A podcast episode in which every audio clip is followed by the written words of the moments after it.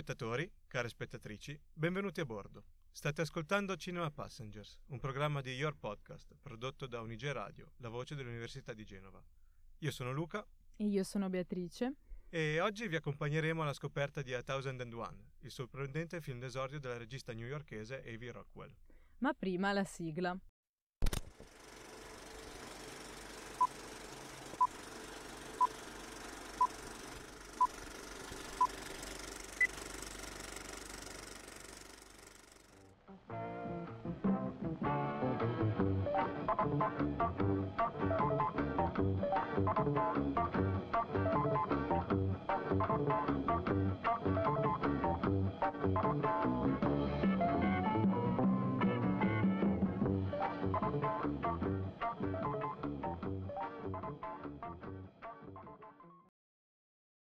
Ed eccoci qui. Allora, A Thousand and One ha vinto al Sundance Film Festival, il festival eh, del cinema indipendente americano, e è uscito in Italia il 29 giugno, distribuito da Lucky Red.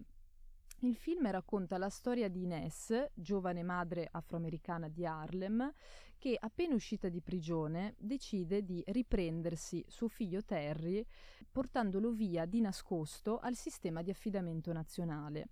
Ines e Terry quindi iniziano una nuova vita insieme ad Harlem, cercando in tutti i modi di costruire la loro vita come una famiglia. E nonostante il contesto è piuttosto difficile, ci troviamo infatti ad Harlem e più nello specifico eh, la New York eh, di A Thousand and One è la New York degli anni 90. Il film si apre nel 1994, che è un anno particolare per New York, perché è l'anno in cui Rudy Giuliani diventa sindaco e sappiamo che le politiche eh, di Rudy Giuliani saranno piuttosto dure nei confronti di certi quartieri degradati come eh, Harlem o anche il Bronx.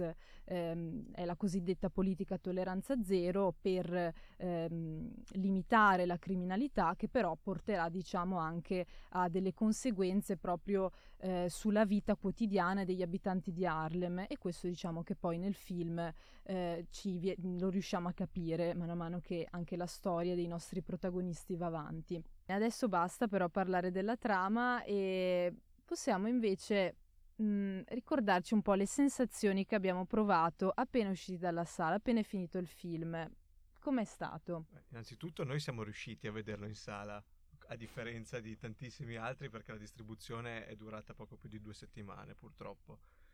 Ma la, la mia sensazione è, appena uscito era quella di aver visto un film densissimo di contenuti, di chiavi di lettura e di emozioni, è incredibilmente emozionante. E perché pur non durando tanto, cioè sono state due ore che però io ho vissuto come se fossero, non perché mi sono annoiato, anzi fosse durato tre non me ne sarei neanche accorto, però sono state due ore molto impegnative. Un film che mi è rimasto nel cuore e immagino anche a te. Sì, assolutamente. Eh, Diciamo che questa volta proprio ci siamo trovati d'accordo su tutto parlando del film perché ci è piaciuto molto, diciamolo. Di base proprio ci ha emozionato tanto. Anche io appena uscita dalla sala ho sentito quasi proprio tutta un'intensità che, come dire, è uscita fuori ancora di più nel finale, ma per tutto il film, diciamo, eh, come hai detto tu, è un film molto intenso, molto anche impegnativo, sì, si può dire, e quindi non so, appena uscita dalla sala avevo quasi bisogno di qualche secondo di silenzio, qualche minuto di silenzio, quasi un po' per ripensare a tutte le, le emozioni veramente forti che ci sono in questa storia e la cosa più bella è che però si tratta di una storia eh, di fatto semplicissima, è la storia di una famiglia ed è questa la cosa che ci ha emozionato di più, parliamoci chiaro, è così. Il tema, il macro tema è quello della maternità, dell'essere madre ed è un film che parla dei rapporti tra madre e figlio e poi appunto, come ho già detto, la costruzione di una famiglia, a un certo punto del film emergerà anche Lucky, una figura paterna che appunto è il compagno di Ness, della protagonista.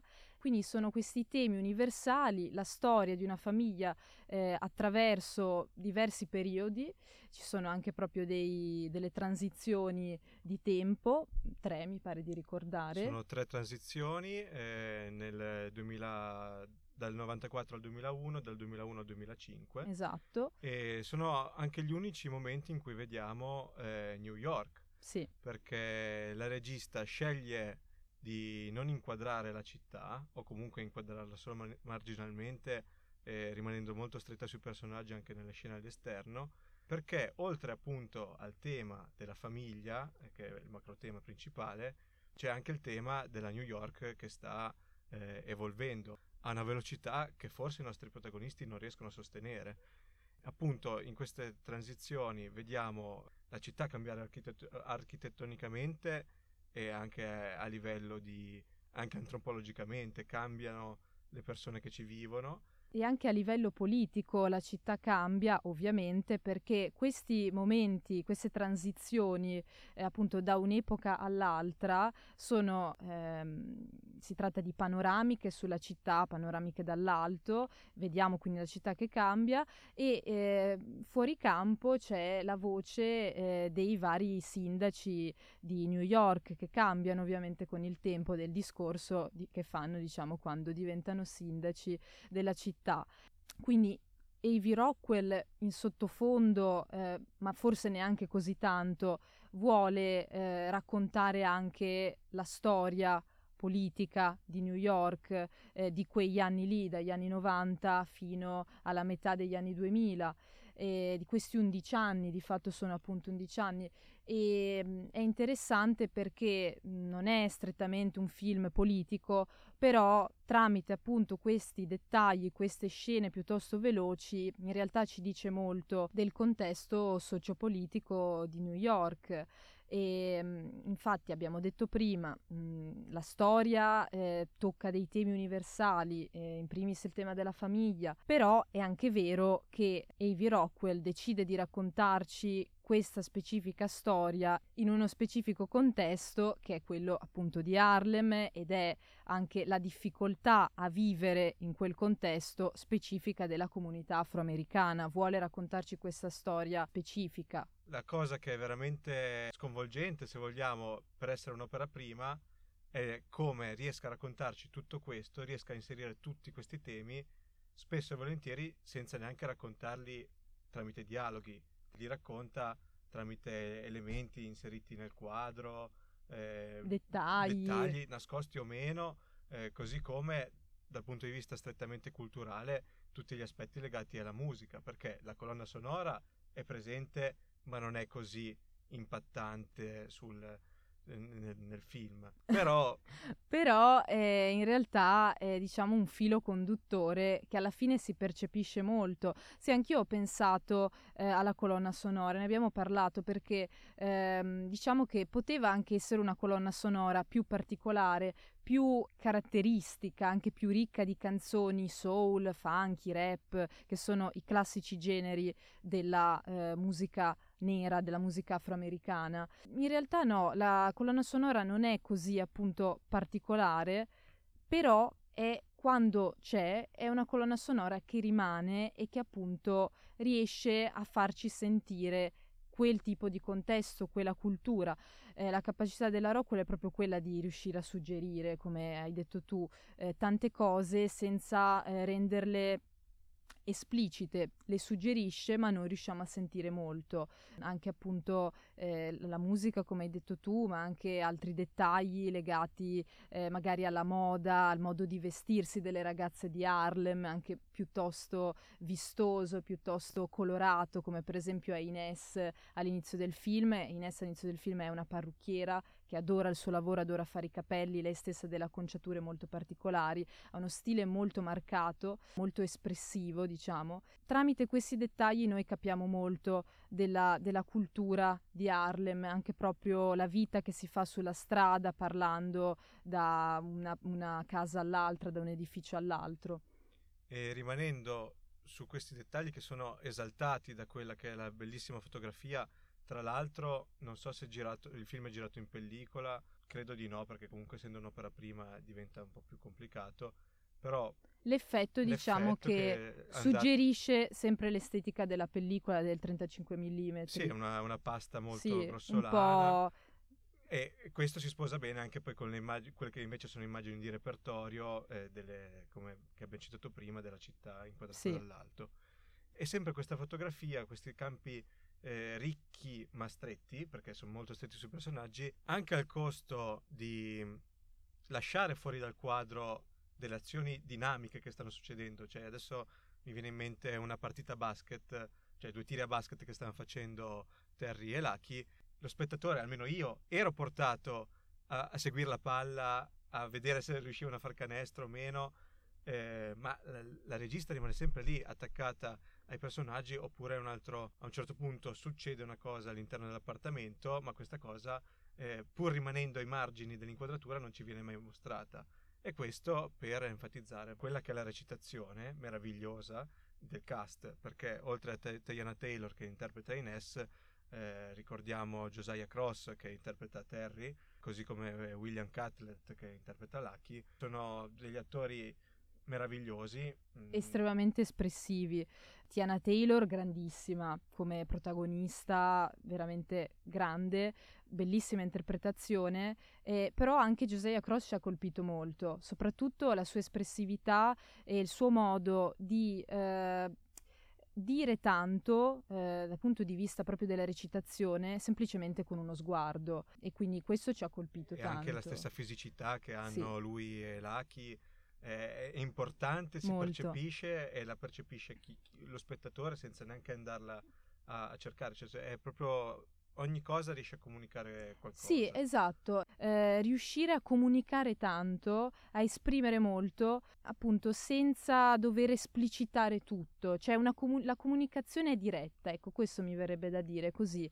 E appunto Josiah Cross, per dire ancora una cosa su di lui, ovviamente l'attore Josiah Cross interpreta Terry, il figlio di Ines, da grande, da adolescente, quindi diciamo nella seconda parte del film. Josiah... Eh, cioè Terry, il personaggio che interpreta Josiah, è un, un ragazzo eh, che a un certo punto della sua vita eh, deve fare diverse scelte, anche proprio a livello di studi, eh, percorso che dovrà intrapre- intraprendere per il suo futuro. Ha però dentro una grandissima malinconia, perché di fatto la vita eh, la vita di questa famiglia è stata una vita difficile, lo capiamo, eh, è una vita anche molto sofferta e lo si vede tantissimo in tutti i personaggi, anche ovviamente di Ness che la seguiamo sin dall'inizio. Eh, però, nonostante questa sofferenza, questa anche malinconia interiore che è molto presente in, ehm, in Terry e Josiah Cross riesce a comunicarla benissimo, è questo che volevo dire riguardo a Josiah, comunque nonostante questa sofferenza di fondo, questa fatica mh, nella vita di tutti i giorni, nell'andare avanti, c'è comunque la sensazione di un grande affetto che c'è stato in questa famiglia. Forse questa oh, voce per favore. Forse questa malinconia, questo, questo, malessere è quello che si, che si prova quando loro di fatto sono degli ospiti, ma neanche degli ospiti, dei clandestini in casa propria. Sì. Perché con tutta la politica di Rudy Giuliani e eh, le speculazioni edilizie che ne sono conseguite, perché la criminalità, ma con, con, loro, con i criminali, anche la fascia più povera della, di, della, Harlem. di Harlem, eh, ha trovato sempre meno spazio eh, appunto nel quartiere e via via che si procede nel, con gli anni, e il film ce lo mostra, letteralmente le case diventano inospitali per i cittadini di Harlem, sì. Harlem. si demolisce tanto, si ricostruisce e non c'è più spazio appunto per chi vive. Per i vecchi abitanti di Harlem che erano lì da tantissimo e che appunto quel, quello spazio all'interno di Harlem, quell'appartamento eh, era il frutto di una fatica, di una vita. Questo è, cioè, emblematico il fatto che il film si chiami A Thousand and One, che è il numero dell'appartamento dove